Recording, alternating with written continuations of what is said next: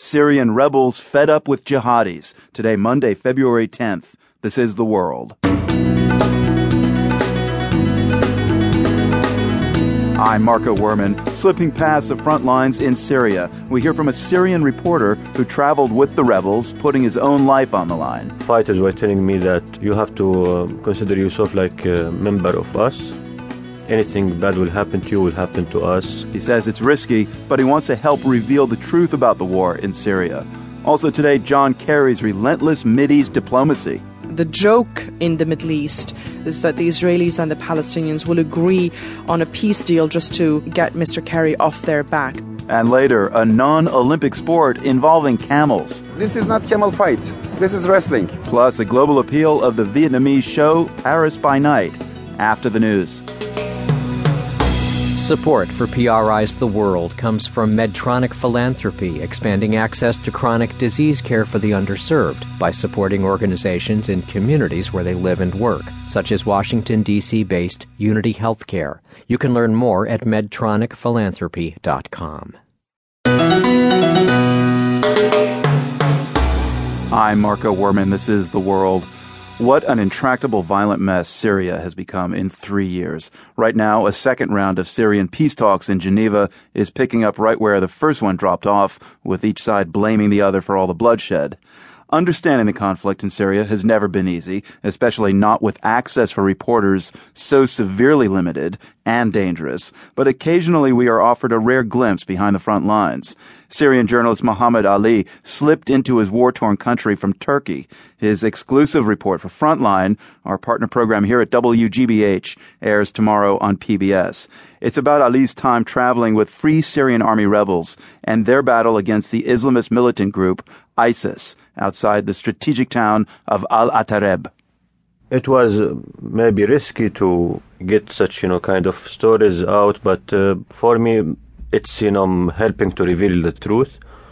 So um, the fighters, when I was with them, uh, I mean they could take me with them, but uh, it has to be secret. So the fighters were all the time, you know, trying to hide my face. To they asked me to put scarf, you know, and things, you know, to let anyone uh, follow me.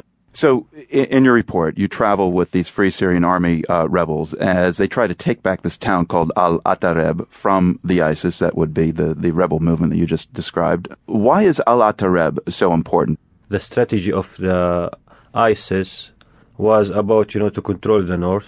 And it was kind of junction, you know, it's between Aleppo and uh, Idlib. So if they control it, the rebels in that time will, you know, be under siege because they will lose the whole north and they will be stuck between the jihadists in the north and the regime forces in the south. There's a point uh, where we actually see this little uh, film clip that somebody had shot on a cell phone. Uh, it's pretty frightening. Let's just hear that, and you can tell us what's going on in it. It was execution, you know, of seven rebels from the FSA. These guys uh, from some battalion called Ghuraba al-Sham. They were arrested in uh, Aleppo, the city. Uh, they were taken from uh, Aleppo to Al Atareb town, and they they were executed by the ISIS uh, fighters.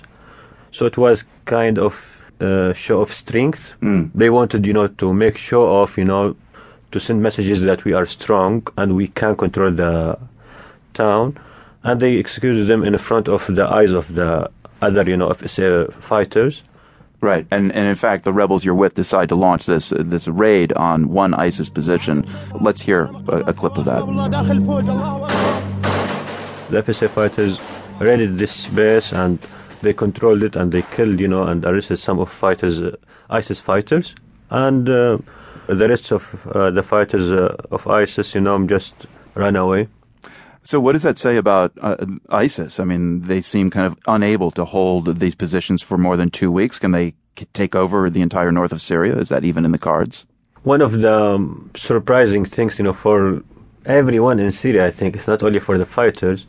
They were, you know, fearing them, think they are, you know, very strong uh, fighters, but uh, ISIS fighters have no ideology to, you know, fight till the end. They were just, you know, trying to control easy points. They are, you know, not able to uh, have, you know, strong battles. Yeah, they fled. Are, are, you confident that ultimately the rebels uh, of the Free Syria